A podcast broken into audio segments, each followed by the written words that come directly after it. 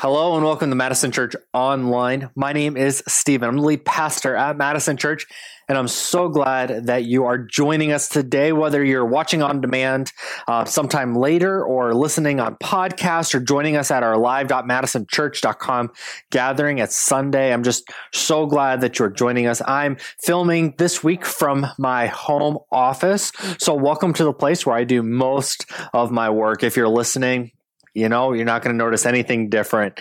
Um, I want to say thank you so much for joining us. We know that uh, times are tough, that you are busy, and that there's a lot going on. And so that you would uh, carve out a little bit of time to join us means a lot to me, means a lot to our community. So thank you so much.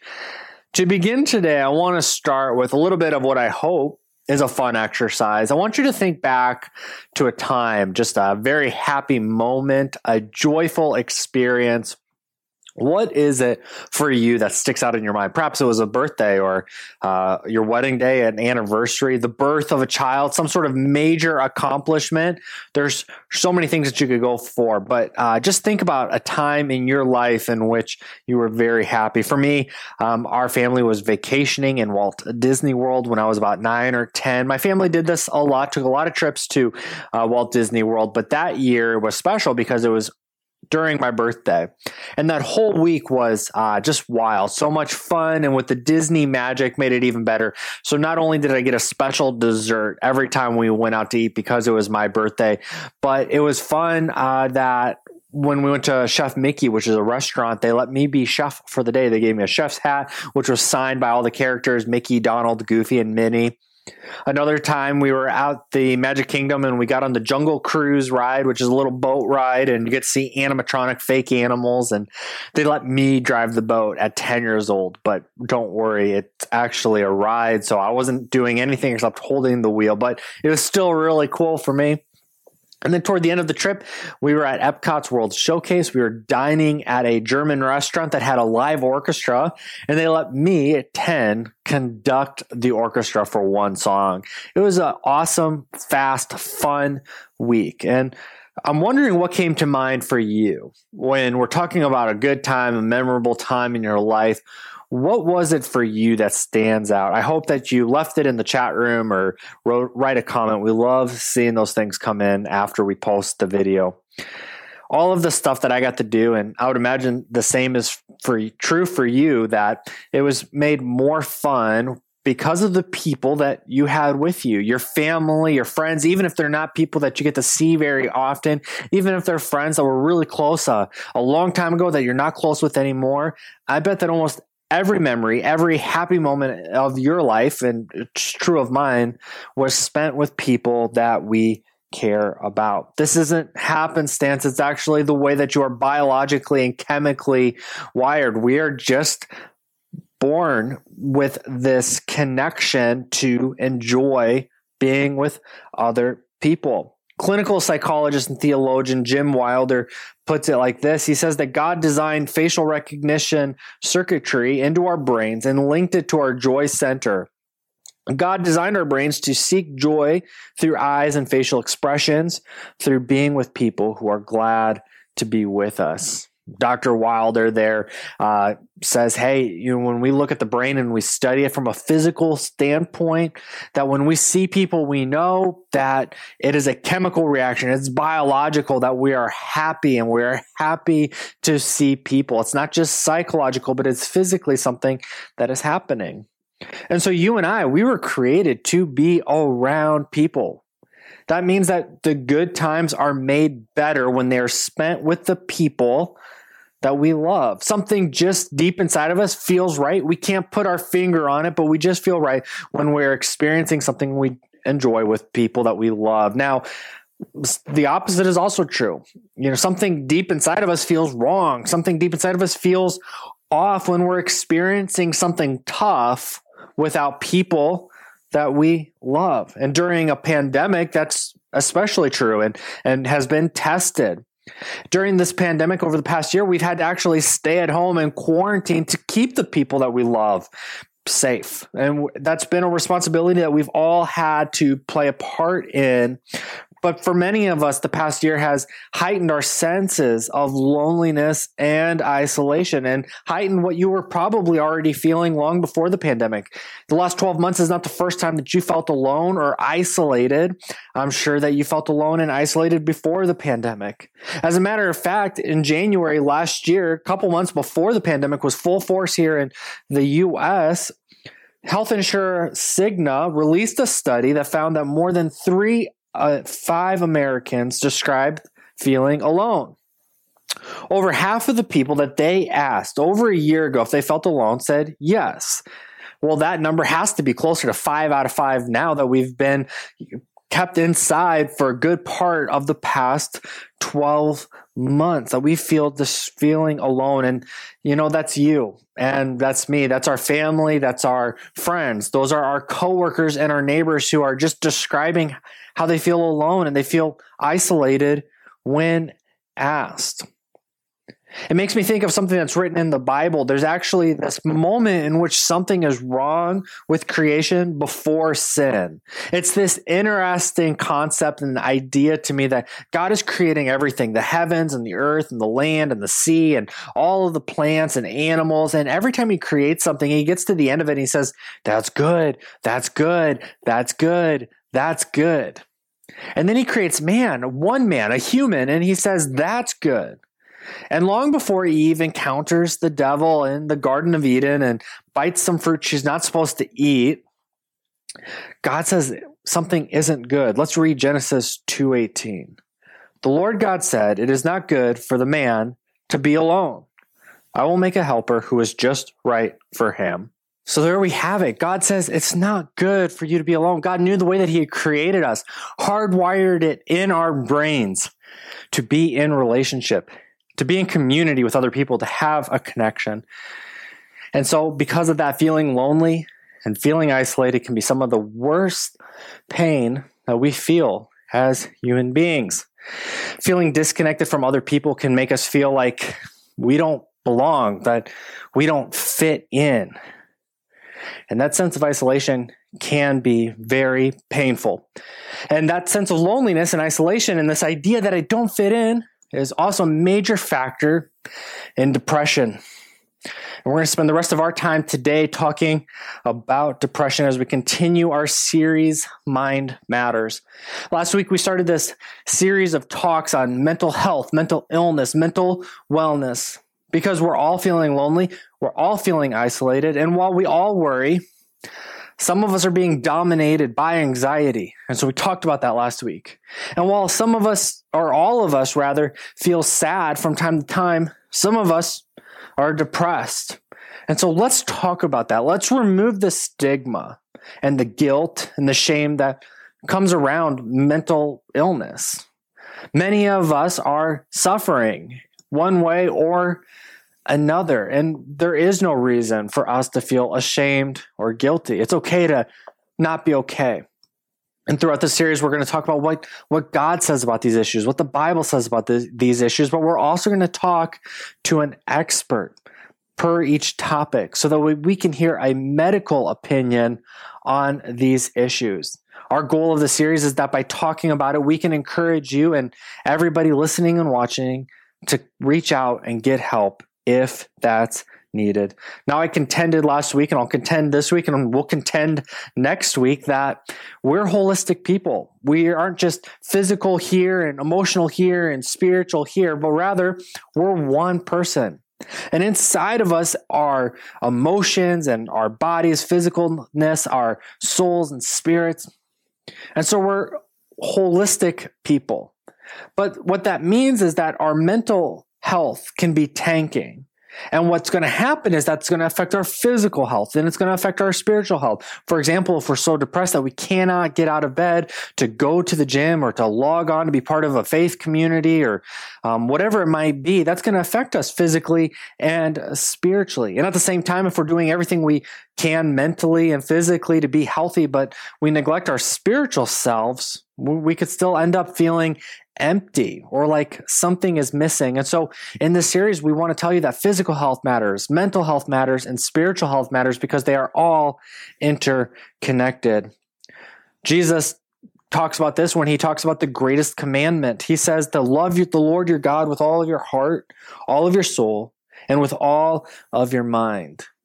Jesus says the greatest commandment is to give your whole self in love to God, and that absolutely includes your mental health, your mentality. And I know, and I know that by talking about this stuff, it is difficult for many people. But that's honestly why we're doing this series. We always talk about hard things at Madison Church when people are going through hard things.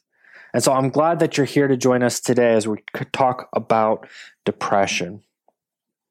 I hope that in this series, I hope that today that we're able to find some hope together. We all need hope because every single one of us are dealing with struggles. We all experience hard times. Unfortunately, that's part of the reality in which we live in. And Jesus doesn't sugarcoat it. Uh, in John 16 33, when talking to his disciples, Jesus says, I've told you all of these things so that in me you may have perfect peace. That sounds great. That we have this message, this gospel message that we can have peace. But Jesus continues. He says, In the world you will have tribulation and distress and suffering but be courageous, be confident, be undaunted, be filled with joy. I have overcome the world. My conquest is accomplished, my victory abiding.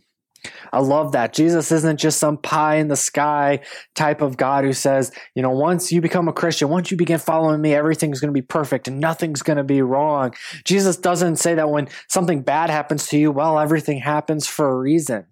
Rather, Jesus says, He's honest. He says, I'm telling you all of these things because in life you're going to have moments that suck. That things are going to be hard and things are going to be terrible and things are going to be challenging. But we can find peace despite our situation and despite our circumstances because He has overcome the world. Now, what does that mean for us? Well, some of us, all of us, are going to feel sad, down, blue from time to time. That's just a normal part of life. We live in an imperfect world. We all experience sadness. However, there are times in our lives where that sadness, that feeling down, that blueness is so heavy and it's just so bad. It's it's so concentrated that it limits our ability to function to the point where maybe we can't function. And it's at that point we need to reach out and get some help. It's when those coping strategies that we learn as kids and as adults, when those aren't working anymore, that we need to reach out and get some help. It's estimated that 17.3 million adults in the United States have had at least one major depressive episode. 17.3 million people have had a depressive episode, at least one. And the prevalence of uh, adults struggling with depression is highest and adults between the ages of 18 and 25. So if you're 18 between the ages of 18 and 25, what studies are showing is that those are the people who have the report the highest amounts of depressive thoughts and that has been trending upward. One of the most dangerous aspects of depression is that it does lead to isolation. Depression causes us to withdraw. And when we withdraw, our family and friends begin to think that we are just disinterested. And this is the crazy cycle. Because when you're feeling depressed and, and you're feeling lonely and isolated and, and you stop going out, what you really need is community. What you really need is relationships. You what you need the most is the thing that you don't want. But what happens when we begin to withdraw is that our family and our friends, people who do love and care about us, they just think that we're disinterested. They don't not care about you. They just think that they're caring by you by giving you the space that they think you want. And what happens in this cycle is that we really do begin to believe that I don't fit in. So, what happens when we feel this way? What happens when the sadness keeps us from functioning? What happens when we feel like we've been really disconnected from other people? Well, let's bring in an expert to talk about that today. Well, I have with me again Elizabeth Meehan, and this week we are talking about depression and our Mind Matters series and really hitting the topic of I don't fit in. Like how I said everybody worries, but that doesn't necessarily mean that they have anxiety. Everybody feels sad, but that doesn't mean that they have depression. So, how does somebody know that maybe they have depression or they are depressed? Yeah, I think that's a fair statement. Everybody does feel sad. Everybody even may go through a day or two of depression. Really, when we start to worry about that, is kind of when we hit the mark of two weeks of that overwhelming sadness or some of those symptoms of depression, not just a day or two here and there, but really a solid two weeks of feeling these things almost every day. Okay, no, that's a great benchmark. You might feel sad a couple days, or something might happen. So for a week, but once you're getting into two weeks, perhaps it's time to, yeah. What other symptoms? So it's similar to that question, but what symptoms would somebody who is depressed might they feel? Yeah, I think heavy sadness is one of them. I've had some clients describe that as a fog. Some describe it as a thick, heavy cloud that hangs over them. They can't see the light through it. Some have described it as feeling like they're drowning. I think one that gets missed a lot is just not enjoying things that you used to enjoy. So, things that you would have enjoyed before, maybe time with your kids or time with your spouse or significant other, no longer sounds fun to you. Those are some symptoms as well that may or may not accompany that deep sadness is there so you said two weeks which to me is like very practical i can keep track that are there a certain amount of symptoms somebody has to have to be diagnosed with depression not necessarily. There are many different forms of depression. So if you're looking at like what kind of diagnosis does a therapist give, there are all different kinds of criteria that we look at. Some other things that someone might look at is fatigue. How much sleep are you getting and are you still feeling really tired when you wake up? Even if you're getting enough sleep. Um, that lack of pleasure in doing things, that deep, overwhelming sadness, maybe kind of lethargy, a lack of energy, um, lack of willingness to kind of get up and go where that didn't used to be a struggle. So, I, you know, it depends on what type of depression you have. There are different qualifications, but any one of those can qualify you for a, a depression diagnosis. Okay. And you know, there we don't know who's watching or listening all the time. They may be part of our community or they're just search something on YouTube and found this. But I think that it's possible that some people are wondering what causes depression. And that sounds maybe a little bit like a trick question. It's not meant to be, but if if someone were to ask us right now, hey, what causes depression? What would we tell them? Yeah, I think depression can have a lot of different causes. One that often gets overlooked is a hormonal imbalance, which can be pretty easily corrected. Another one is lack of sleep. A lot of times that can lead to a lot of poor symptoms. There are a lot of current studies that talk about how what we eat can affect our mental health, and depression is one thing that is impacted by our diet quite strongly. Um, there are also some genetic tendencies towards depression, whether that's a nature versus nurture thing. I'm not sure we can tell 100% of the time. Maybe that's how we learn to cope with sadness or frustration because it's what we saw our parents do. Maybe it is a chemical imbalance. And there seem so and we're a faith we're a church and we're talking about this through kind of the faith informed lens. When i read the bible um, i i think i see depression. I think that it's apparent that david suffered from depression at different points in his life. Elijah suffered from depression. Um, job definitely had a difficult time there although with job's story it seemed like everyone else was depressed around him and he was kind of maybe sticking it out but what would you say to somebody who is depressed, but is also a person of faith? They're Christian, and maybe they're struggling with depression, but they're also struggling with feeling really guilty about that. Yeah, again, you know, kind of mentioned last last week with anxiety, like guilt means you're doing something wrong. If you have depression, you're not necessarily doing something wrong. And shame says there's something wrong with me. Having depression doesn't imply that there's something wrong with you. Let's say it is a hormonal imbalance or a chemical imbalance that means that you were created wrong and God is our creator. So we should never blame it on God that we were created wrong, just that we maybe need to look outside of just healing from God's you know god's hand. There are medical advances. He gave us doctors as well and there are therapists out there to help. Um, there are great people in this world who have had depression and suffered with depression and there are also great people in this world who have overcome depression with all the help that's out there in this world. So I, I know a lot of people do question their faith when it comes to a depression diagnosis but it doesn't mean you don't love jesus. Yeah. I heard it this way um, this week and i thought it was cool but how the person talking about it kind of likened it to diabetes. With depression, there might be a chemical imbalance, and we can take medicine to fix that imbalance. And for some reason, people feel guilty or ashamed about that.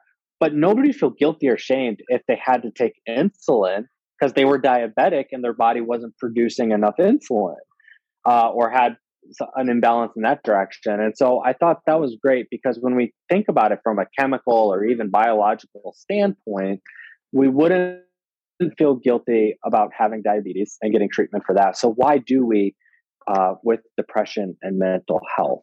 Um, what would you tell someone who is maybe realizing they thought it was just the pandemic, you know, it's just life but they heard us say that if you're feeling kind of this way for two weeks and they're now like i've been feeling this way for 10 months.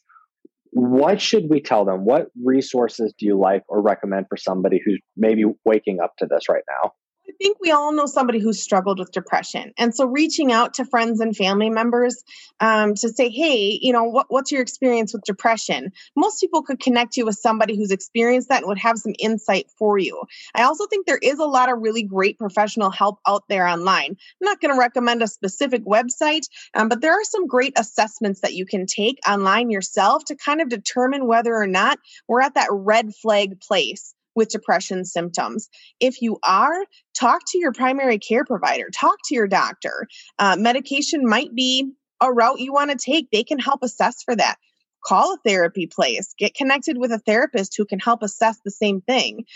Most therapists cannot prescribe medication. Most don't choose to direct you that way very quickly because there's a lot of therapy that can help as well without medication. Sometimes it is needed, and often it's best to leave that decision up to the professionals.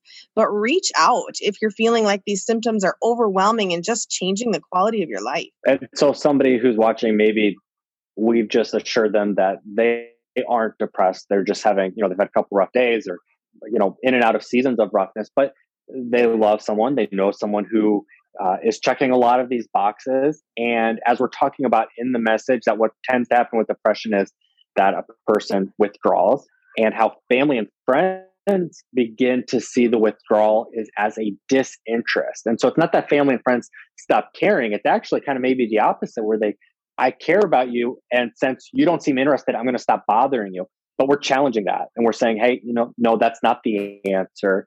So, what can we tell people who love someone who has been withdrawn, who's been isolating themselves for a year or longer? How can we help a friend? Yeah, I think to be persistent and to offer kindness and understanding, never judgment. If you feel like they're withdrawing, to come back with harsh criticism is never going to solve that problem. But to offer kindness and a soft landing for when they are ready to acknowledge what's going on, especially if this is going on with one of your kids. You might notice that, right? That one of your kids is having some of these symptoms. To discipline that or to come down harshly on that isn't going to help or to even make judging statements um, about why they're losing friends or pulling back from friends is not going to help. But to just be a soft landing and to have that understanding. I will always tell people if you see someone struggling or you think they're struggling, pray. God will put words of wisdom in your mouth uh, for how to talk to that person if you're looking for it. That's so great. And that's what we're going to be challenging people with this week is to uh, reach out to some people and to trust that God will help guide that conversation a little bit um, because we do care about those people. We're all part of this body of Christ. And uh, when one part suffers, we all suffer. Is there anything you'd want to say directly to someone who's watching or listening uh, about depression? Yeah, I think probably the most clear message we can give is that you are not alone and that there is hope. There's so much hope for positive change. There are so many tools that can be taught to turn the tide on these feelings that just make you feel like you're under this heavy cloud or in this fog. And you're not alone. So many other people have walked before you and have gone through the same thing. And so reach out, let someone know that you're struggling. You'll find a soft spot to land somewhere. Absolutely. Well, thank you again for joining us this week. It was under uh, different circumstances than we planned for the last week, but we're so glad to have you um, again uh, this week. I love that your church is doing this, Stephen. I think thank it's you. really important. If you're struggling and beginning to recognize some of what you've been feeling these past few weeks, months, perhaps years, is depression, I hope that you'll take a step to reach out today. We've put together this slide and it includes information of local mental health providers. We're giving you their phone numbers or their uh, email addresses, and you can look them up. But we recommend all of them, and they're all great, and they take insurance. And so we hope that if you're somebody who's coming around to the idea that you are depressed, we hope that you'll be able to reach out and get some help. If you know somebody who is depressed. We hope that you'll share those resources with them. Now, as I've been saying, we're going to talk to mental health experts like we just did about depression, but I also want to talk about the Bible. So, what do we as Christians, and I wouldn't presume that all of us are Christians who are watching or listening, but for those of us who are listening and watching and we are followers of Jesus, what do we do when we're walking through a pandemic with depression? Well, there's a metaphor in the entire New Testament for the church and it's the body of Christ. And when we're talking about the church in a biblical sense, we're not talking about a building. We're also not talking about a service. We're not talking about a building and a service. When we read in the New Testament about the church, we're reading about a body of believers. It's you and it's me. And when you and I and others come together, we are the church. That is a biblical definition of the church. And Paul has an analogy of it. He compares this church, this body of believers, to a human body with Christ as its head. We read in Romans 12, for just as each of us has one body with many members, and these members do not all have the same function, so in Christ we, though many, form one body, and each member belongs to all the others. I love that. Our bodies are made up of many parts. We have fingers and hands and arms, eyes, ears, noses, toes, feet. And each of these body parts, they're a part of one body, but they all have a different function. I use my eyes to see. I use my ears to hear. I use my feet to walk. And so it's a great analogy because within the body of Christ, within our church, there are people with different experiences, different personalities, different strengths, different weaknesses, different passions. But we all come together to form one body. In Christ, we belong to one another. In Christ, you belong to me and I belong to you. We belong to each other. And in a similar passage to another church, Paul elaborates saying that God has placed all the parts in the body, every single one of them, just as he wanted them to be. If they were all one part, where would the body be? As it is, there are many parts, but one body. I love that message that if you're part of our Madison church community, or maybe you're just checking it out, it's your first time, but if you've been with us, you're part of a body of believers, and God has intentionally put you here. Your experience, your history, everything. God has put you here because He wants you here. You belong here. And as the pastor of this church, I want to say that you are a valued part of this community. But what we've experienced in the past year has not been good for the body of Christ. As I mentioned, we're hardwired biologically, chemically for relationships. And when God saw in the in the garden that man was alone, that humans were alone, he said this is not good. And in the past year with safer at home orders and quarantining and, and things I agree with that were done to keep people that we love safe, we've experienced disconnect, loneliness, and isolation. Barna reports that one third of all practicing Christians have reported that they've stopped attending church altogether in the last year. One third of the body of Christ has stopped participating. They're just done. They're over it, or they've moved on, or they got disconnected, or they drifted. Whatever it may be, one third of the body has stopped showing up. The results of that are serious. It's estimated that one in five churches will close in the next 12 to 18 months with those numbers. This is what happens when part of our body, when members of the body decide that they're not going to be part of it anymore, whether intentionally or not. I don't assume that it's always intentional. I don't think so at all. I think what happens is, is we tend to drift and we tend to withdraw. We, we get depressed and it feeds that cycle where people think we're disinterested. So they stop asking us and we become more lonely and isolated. And the ripple effect of that is that churches will be closing one out of five of them. And so if you're struggling today with depression, with anxiety, I just want to say that it's okay to not be okay. It's okay to not be okay.